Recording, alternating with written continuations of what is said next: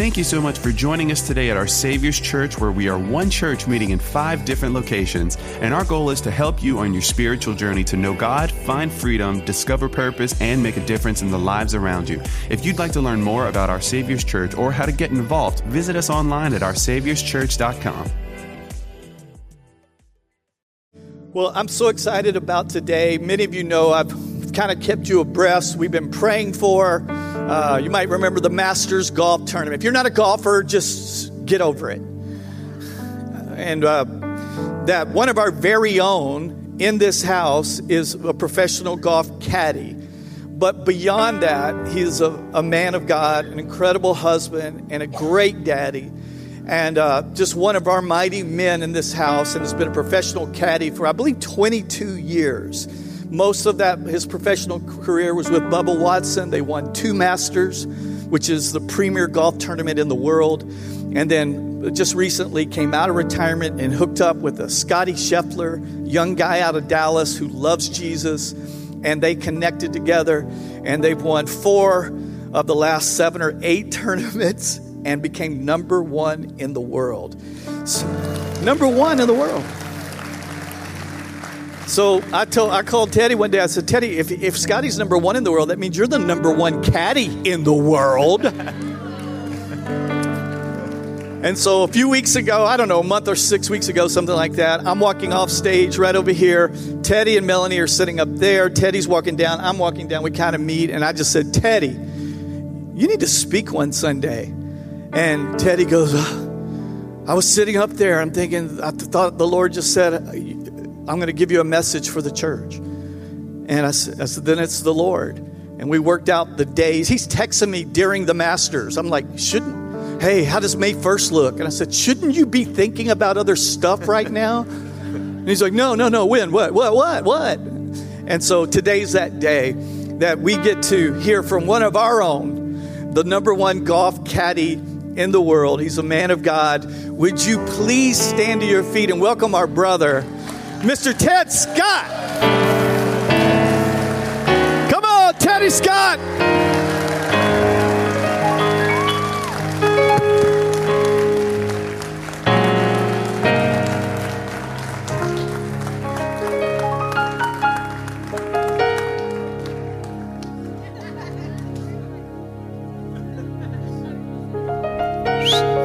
There we go. I think I'm, I'm live now. You guys can do that again if you want to. I want to see what it's like to win the Masters. You know, woo! Let's go. Let's go.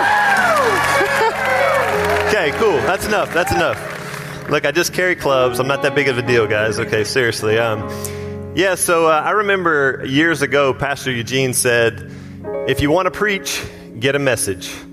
And uh, in 2014, God gave me a message, and I've been sharing it in a small group of a small setting of people you know, every chance I get. And, uh, and then all of a sudden, like you said, I was sitting up there one day and it hit me like, oh boy, God wants me to share this with a bigger crowd.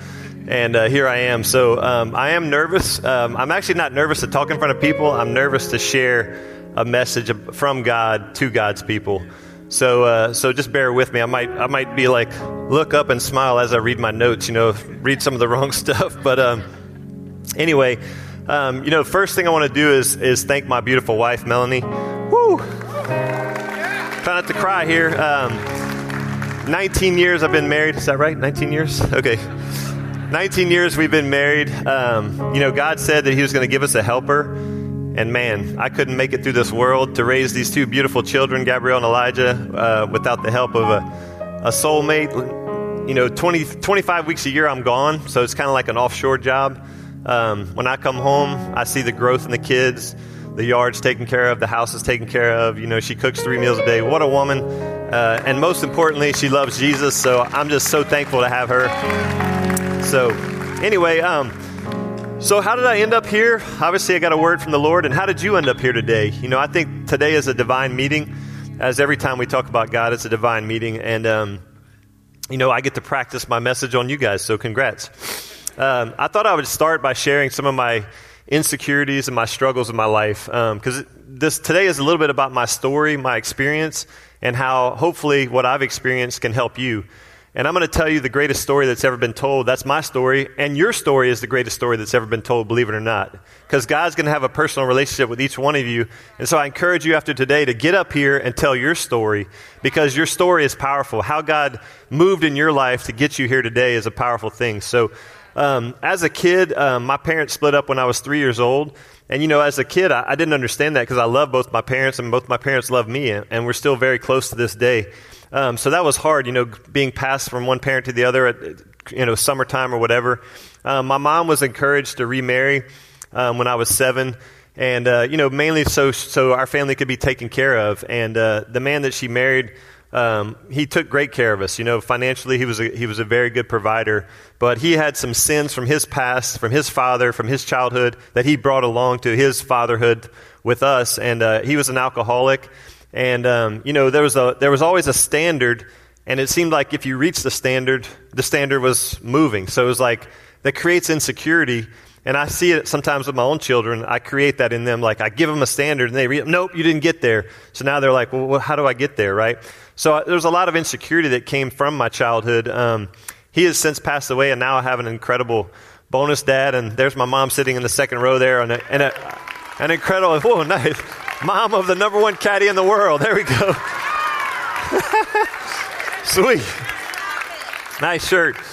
Now you know where I get my clowning, my clowning from, right there.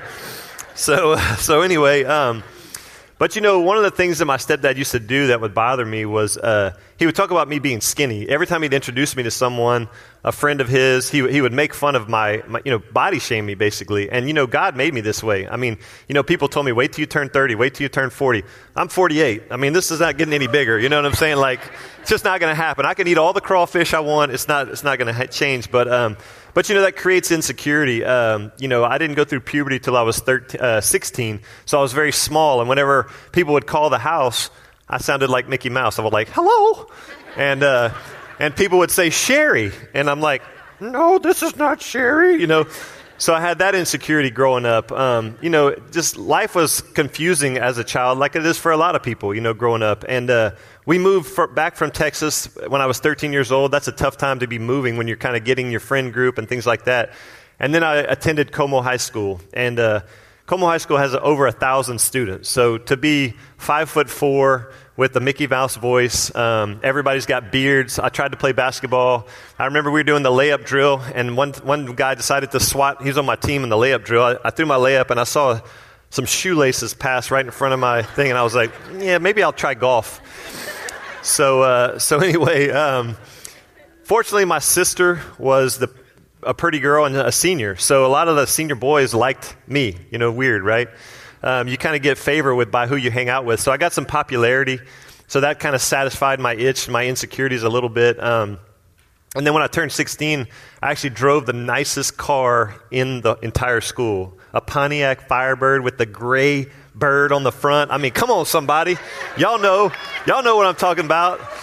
And I tell you what, I got a lot of friends from that. And uh, you know what? When I got into college, that kind of went away. I was like, man, this is fake. People just want to hang out with me because of my car. You know, it really didn't satisfy me. It kind of left an empty feeling.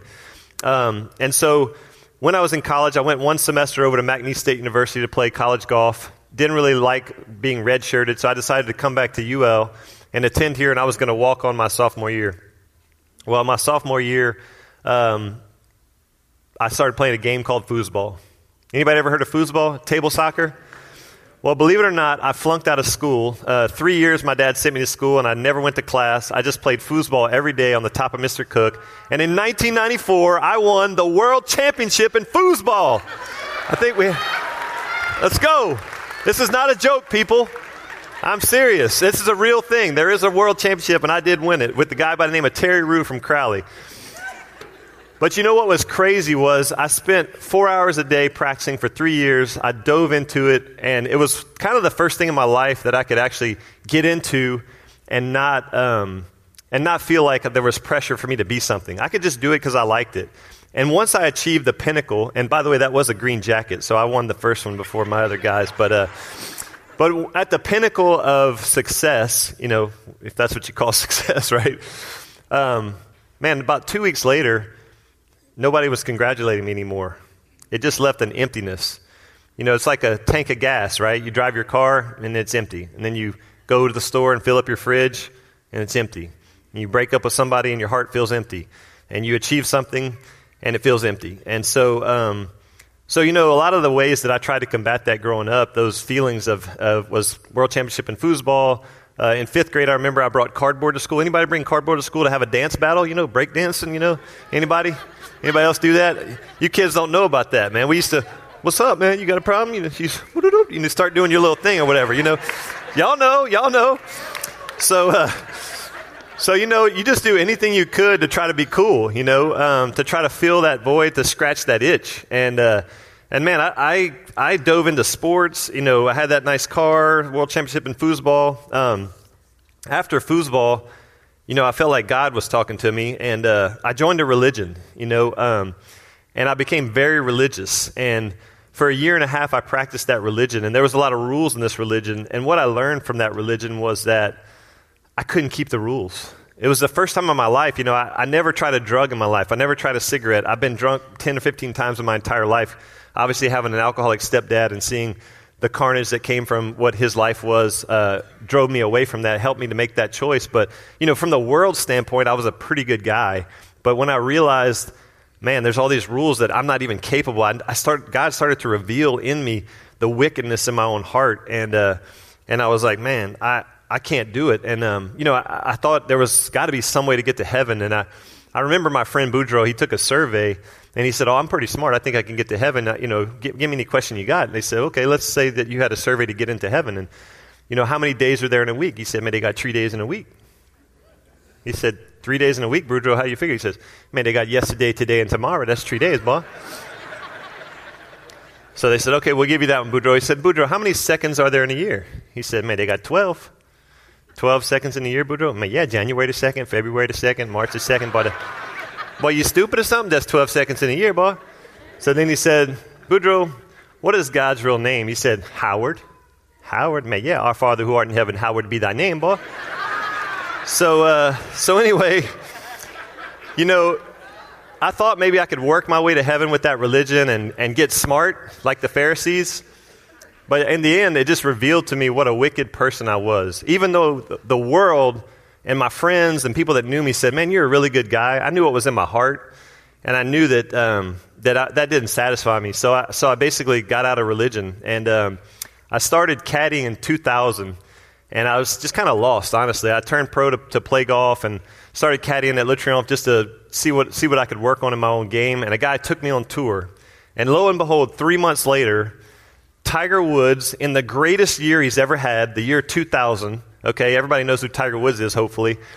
He was having the greatest year of his life. He won nine times that year. He won the U.S. Open, the British Open, and only two other people had won those two tournaments and the Canadian Open at the same year. He decided to sign up to play in the Canadian Open. So he shows up at the Canadian Open. Well, guess who gets paired with him in the final round? In the final group? Ted Scott, a guy who just started caddying with Grant Waite and I'm on TV all day. I mean, it's Tiger Woods. So, like, when Tiger Woods goes to the bathroom, they're like, there goes Tiger Woods going to the bathroom. You know, it's like, so you're right next to him, and my friends are praising me. Dude, I saw you on TV. And we battled him. We actually beat the tournament record by three shots and lost by one to Tiger Woods. And people say that the greatest shot that Tiger Woods has ever hit was that day.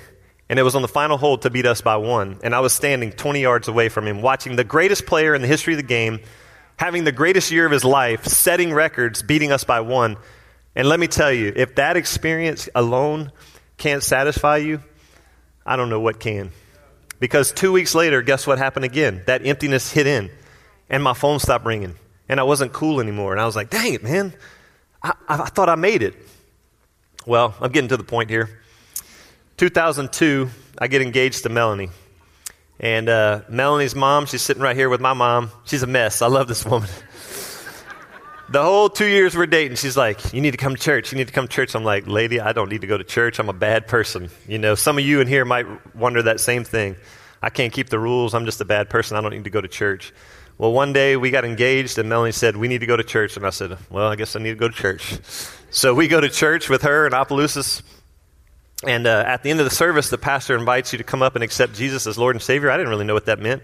Well, there goes Melanie. I'm in the back row, and she's kind of leaving me in, in, a church full of people I don't know. And I'm, she gets about 30 feet away, and I'm like, no, you don't leave without me. So there I go. I'm like, so we're up there, and the pastor's like right here praying with her, and I'm like, oh, for Jesus, what they saying? I want to know what's going. Trying to figure out what's happening. So now the pastor comes over to me and he goes, hey, what are you doing up here? And I said, I don't know. and he goes, well, you need to go sit back down. And I was like, the longest walk of my life. People like, okay.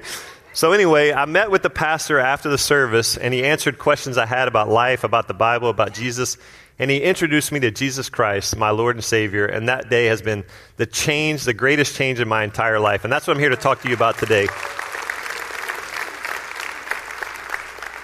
So, how are things different once I became a Christian? Well, I was on the PGA Tour caddying before and in the final group of Tiger, and now I'm on the PGA Tour after and seeing things in a different light, okay? So, I want to I want to talk about Solomon. You know, Solomon was the richest man who ever lived. He was the king of Israel. And you know, you think about if you were the richest, most powerful, let's say you were Elon Musk, right? He was the Elon Musk of today, so to speak. I mean, everybody knows who Elon Musk is. He's doing all these great things. And all of a sudden, he comes back with a message that's very similar to what you, what you might be experiencing and what I'm experiencing, what I have experienced.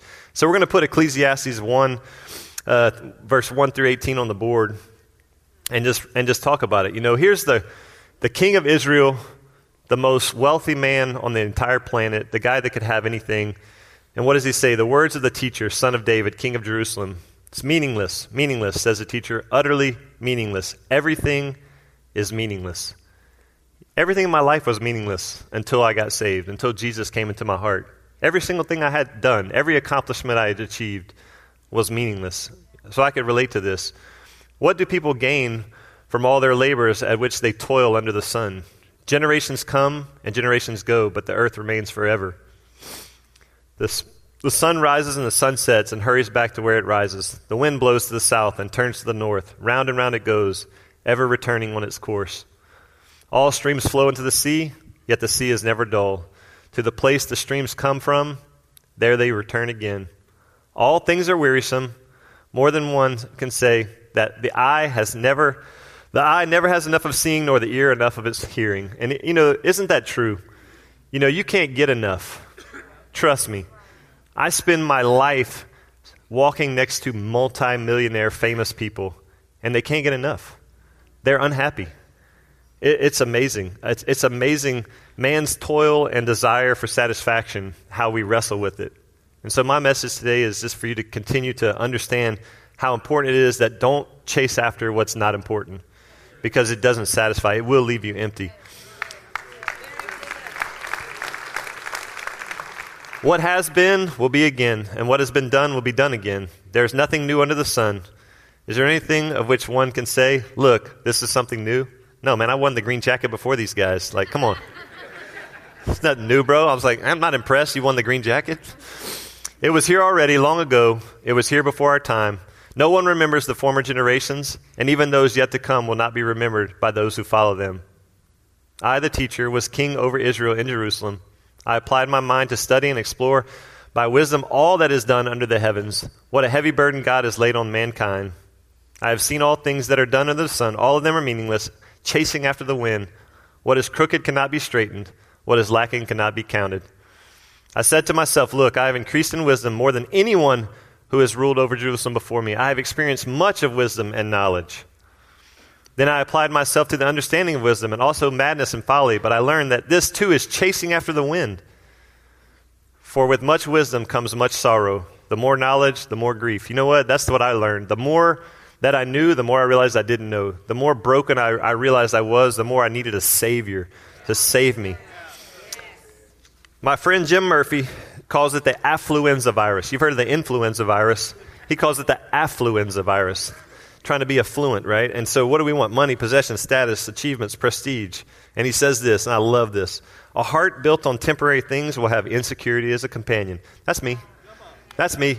I built my heart on temporary things, and I was insecure you know, and, and that's what we get when we build our heart on temporary things. Um, in 2006, I began working for Bubba Watson.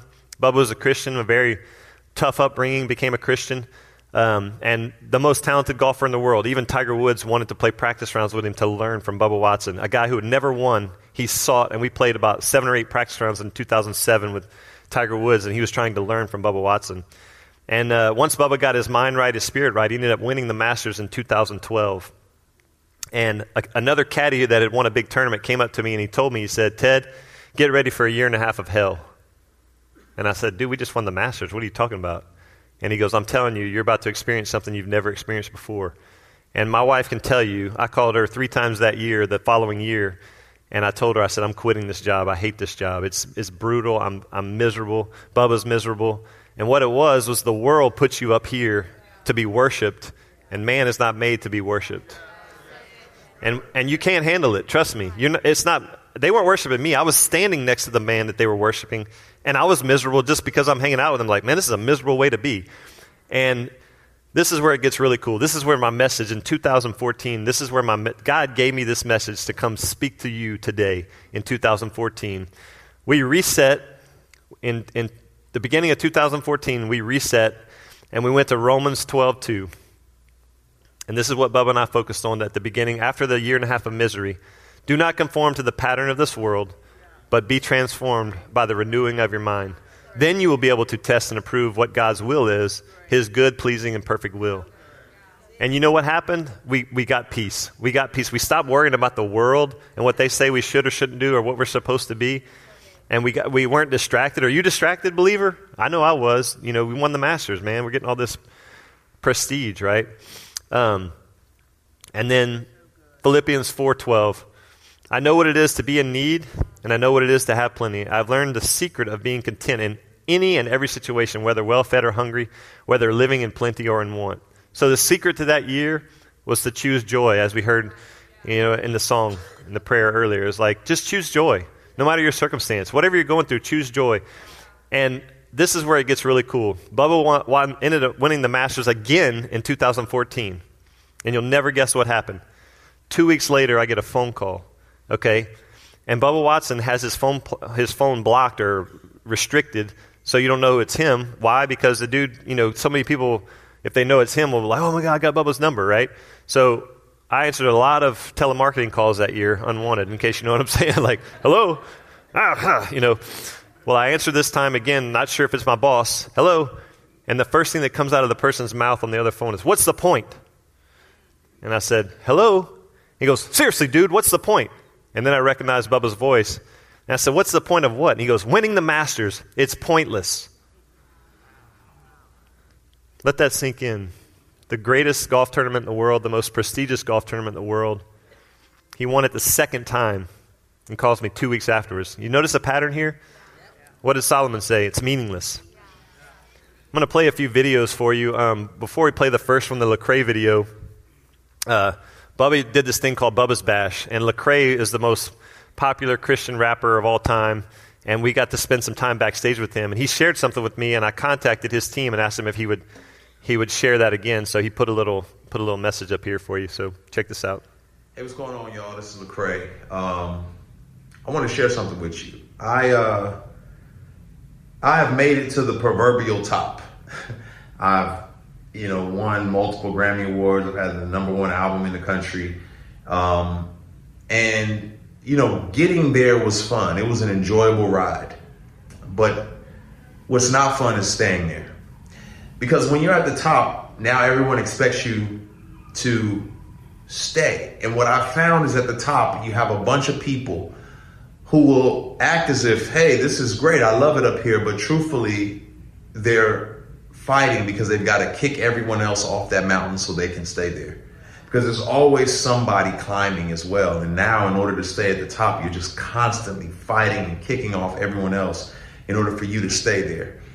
Um, and to me, that weakens us and that take devours us of the strength that I think we need. And it takes away the fun of having climbed in the first place. Because now you're only concerned with being there. Um, so I hope that's helpful for you. Um, enjoy the journey. The journey sometimes is better than the destination. Powerful. So I started just paying attention after that, that phone call from Bubba, and this is another one that stuck out to me. Um, Tom Brady, after he won his third Super Bowl, did an interview, and this was pretty interesting. Go out to restaurants? If I have the energy to deal with, you know, putting a happy face on, sometimes I don't feel like that. Now, you seem a bit the reluctant star. Well, the problem is it's you can't have one without the other. You can't have the football fame and not the other stuff. So in a lot of ways, I've created this myself. This is what you always wanted. You're right. You're right. It has. And I didn't think it came with all the other baggage, though. But with all that money, fame, and career accomplishments, we were surprised to hear this from him. Why do I have three Super Bowl rings and and still think there's something greater out there for me? I mean, maybe a lot of people would say, hey, man, this is what it is. I reached my goal, my dream, my life is. Me, I thank God, it's got to be more than this. What's the answer? I wish I knew.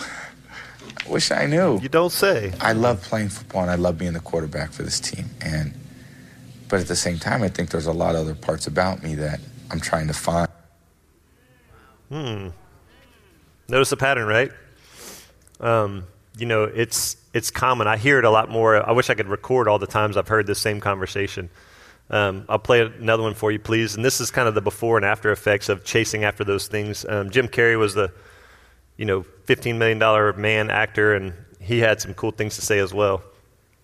Jim Carrey, who can walk down the street just, just uh, you know, doing anything he wants to and get away with it because nobody knows you. You know, after a while, hopefully it'll be to the point where I can't walk out in the street. Won't that be fun? where, where, where it'll be impossible to, to walk anywhere without being recognized. Where did that transition take place? Somewhere in the middle of absolute confusion, absolute disappointment, absolute uh, uh, the fruition of all of my dreams, uh, standing there with everything anybody else had ever dreamed about having, and be unhappy. That'll preach. You want to close, Pastor? you know, that's the message. Um, I'm going to tell you all a quick story. I don't really tell quick stories in case you didn't notice, but uh, so um, Justin Bieber um, is friends with Judah Smith. Judah Smith's a pastor. He's, he spoke at our Savior's Church in Lafayette, and uh, and Judah and Bubba are best friends. And so um, Justin Bieber was having some issues, some troubles with his life, just struggling, you know, with the same stuff that we struggled with, with Bubba struggled with. You know, uh, man is not meant to be that famous and that powerful. And uh, he decided to cancel all of his shows. I think it was 2017. Canceled his tour.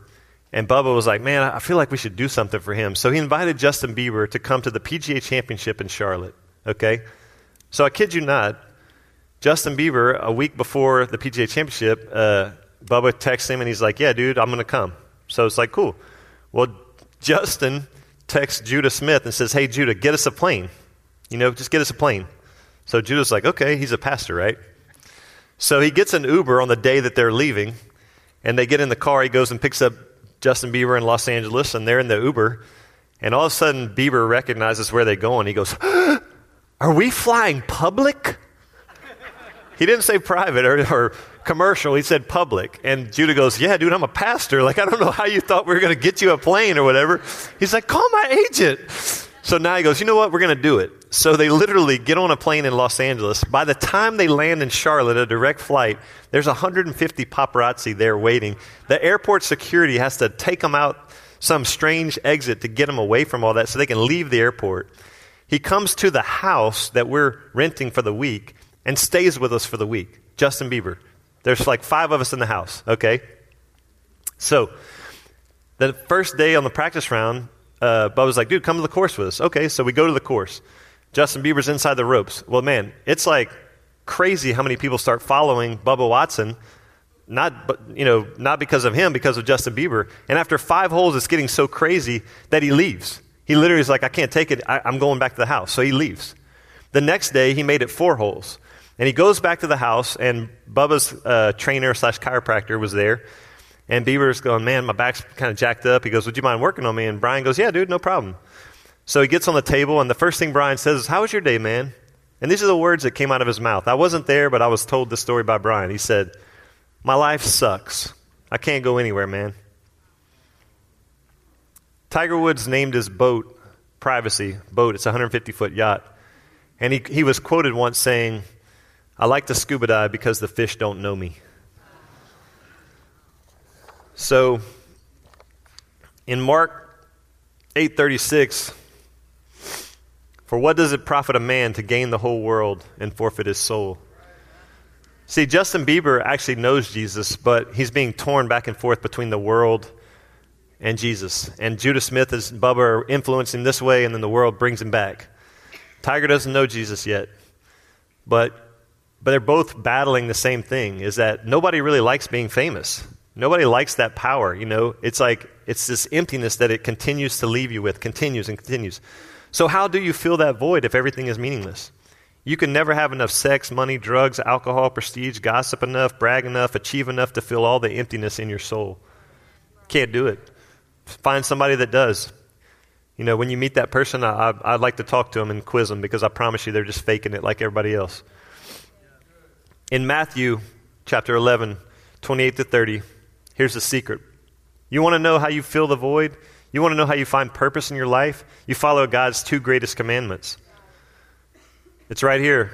Come to me. Sorry, it's in the next one. This is a good one too. Come to me, all who labor and are heavy laden, and I will give you rest. You know, do you want rest? Are you like Justin Bieber? He canceled his tour. Why? He wanted rest. Not that he was tired of performing, he just wanted rest for his soul, right? Take my yoke upon you and learn from me, for I am gentle and lowly in heart, and you will find rest for your souls. For my yoke is easy, yoke is easy and my burden is light. Do you want rest, peace? What we desire most is relationships, and this is the, the two great commandments in Matthew 22, 37 and 39. Love the Lord God with all your heart, and with all your soul, and with all your mind. This is the first and greatest commandment. And the second is like it love your neighbor as yourself. You know how I find fulfillment now? Is I, I do my best to love people. You know, I had three people call me this week crying, and that tells me I'm doing something right because they're confiding in me. Three people called me crying this week. It's pretty powerful to, to find fulfillment in not winning the Masters, but helping somebody else get over their, their pain and suffering. Coming alongside somebody and walking with them through their difficult times, loving on them. And I promise you, I can't do that without knowing the love of Jesus Christ first. Whew.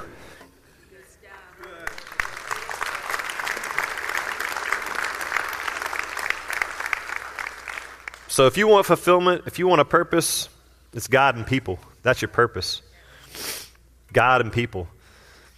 Bubba was on the 2016 Ryder Cup team. He, he's been on four Ryder Cup teams. Um, but Ryder Cup is a team event. It's the, probably it's the most nervous that pros get. It's a 12 person team event in an individual sport. 12 people come against 12 people from Europe. 12 Americans versus 12 Europeans. The most intense thing, there's no money involved. It's just all for bragging rights.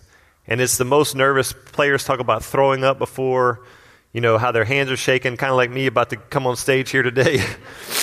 um, in 2016, Bubba Watson was the seventh ranked player in the world, and they take 12 Americans. Seventh, play, seventh ranked player in the world, they take 12 Americans. And he did not make the team.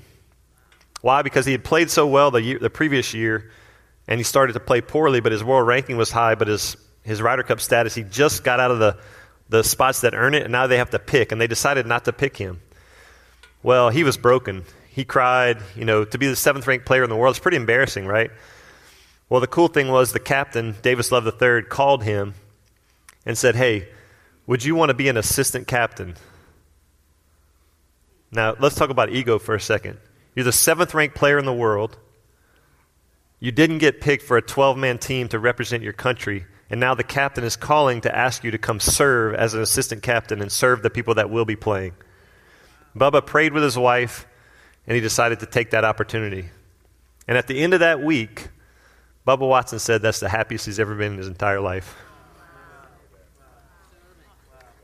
So,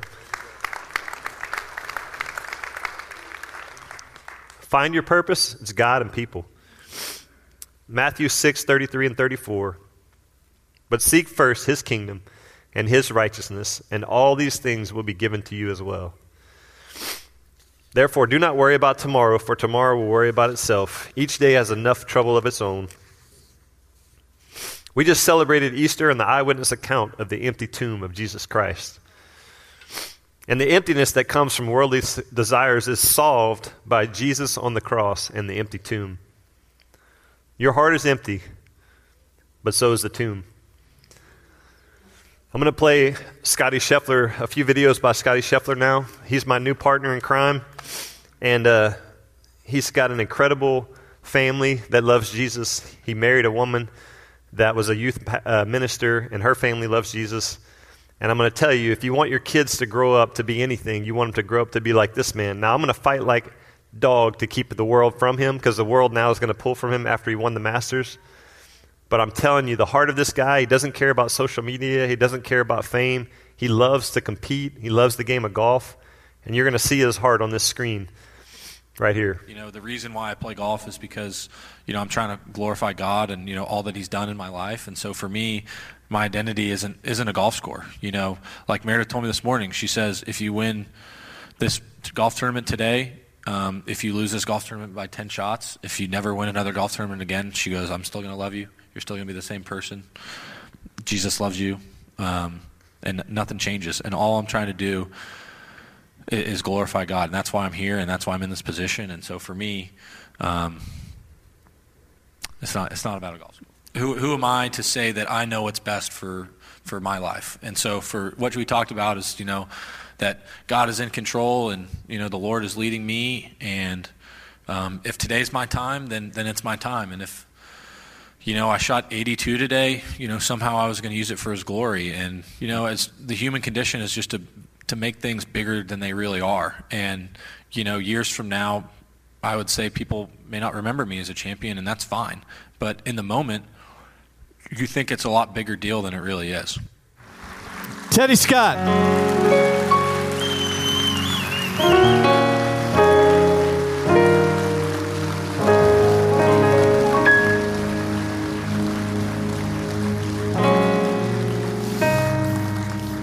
You be seated just for a few more minutes, and uh, I just want to recap something Teddy said. And we talked about the message, and told me this is how I want to end it, and about the empty tomb. And the tomb is empty, so you don't have to be.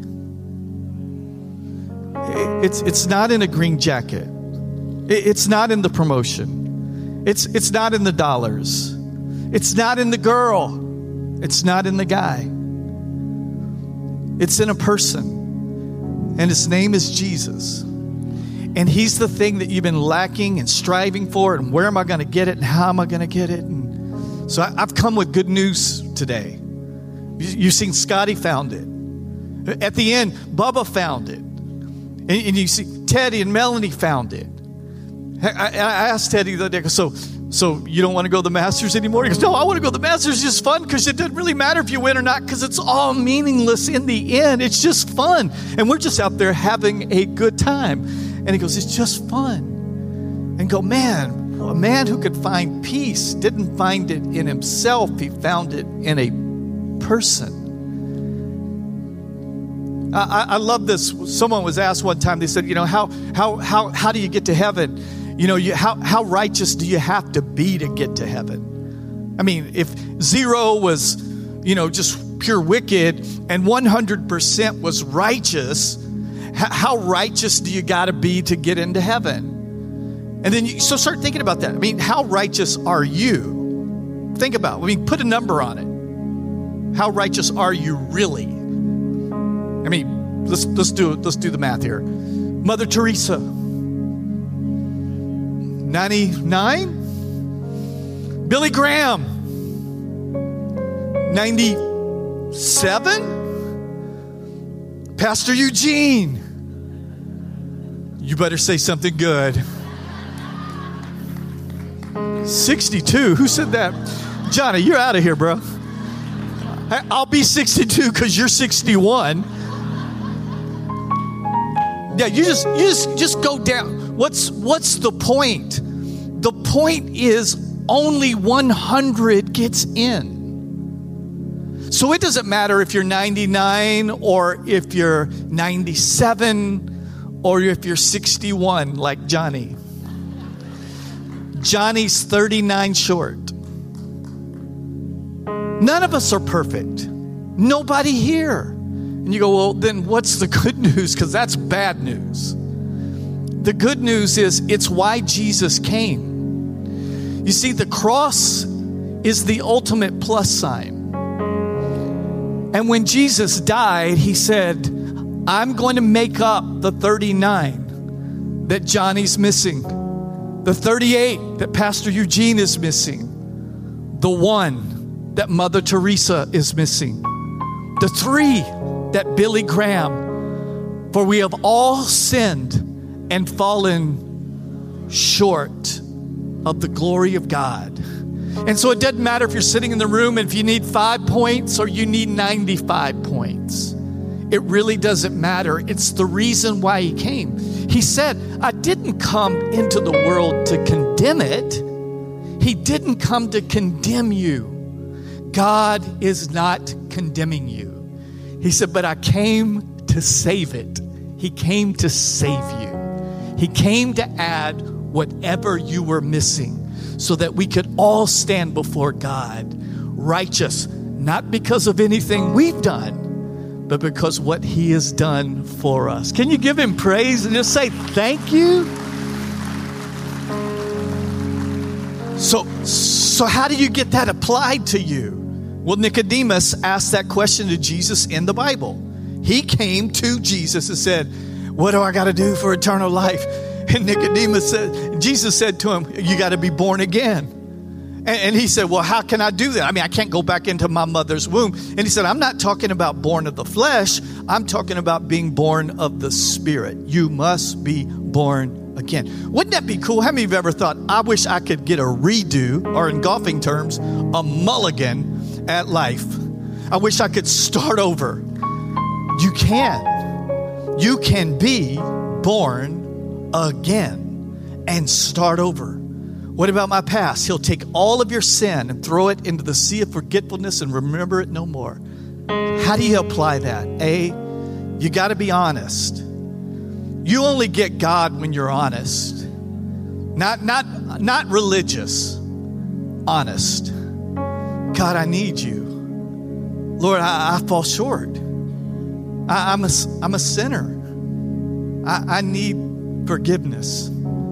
I need it. When you get honest, just A, admit it. B, believe. Everybody say believe.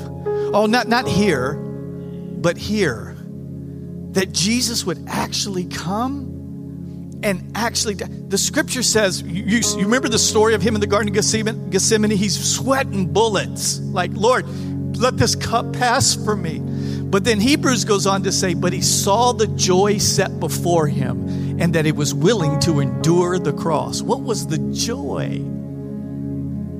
You. He saw you and you and you and you and you and you and me and you. He saw us and went, I'm willing to do it for them. And he endured it. Believe it that he died for you. And then C, just confess him as Lord. What does that mean? It just means to make him the boss. You, you, you heard Teddy's testimony. It was through Melanie and her family, connected him to a relationship. He, it connected him to Christ and said, Now I'm going to make Jesus the boss. He's not perfect. He still calls me and goes, Teddy, it ain't about you, man of God. We're all still a work in progress but it's making him the boss with I'm going to submit to the Lord and I'm going to do it his way. Would you bow your heads with me all across this room? Christians, would you pray? Because I'm going to give you the opportunity to know that Savior. That's the empty spot you keep trying to fill with all the other stuff. It's not a green jacket, won't feel it. It's not an accolade or the promotion or the money or the fame. It's a person. His name is Jesus, and He wants to know you. I want to pray for you. If you say, Pastor Eugene, I'm ready. Today I'm ready to surrender my life. I want to be born again. I want to start over. I, I want a brand new beginning. I, I want to make Jesus my boss. I need forgiveness. And I'm here today and I'm going to ask Him for it.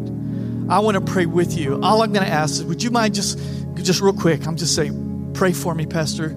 Would you just slip your hand up all over the room? I just want to just, just acknowledge there's somebody here that needs that. Just thank you, thank you, thank you. This is not to embarrass anybody. Thank you. Hands are going up all over the room. I want to pray with you and for you and and I want you to, I'm going to lead you in a prayer. This prayer is not magic. This prayer doesn't do it. It has to be the cry of your heart.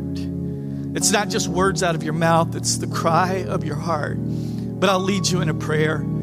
And you can pray this with me. Congregation, let's add our voice to theirs. Would you say, Dear Heavenly Father, I confess I am a sinner and I do need forgiveness. Please forgive me of my sins. It's been about me, and I apologize. I repent. Would you come into my heart and be the Lord of my life? I make you the boss. I want to follow you. I, I, I, need you. And I surrender my life to you. Thank you for giving me a place in heaven, purpose on earth, and a relationship with the Father. I receive you today. In Jesus' name, amen. Can we give God all the praise?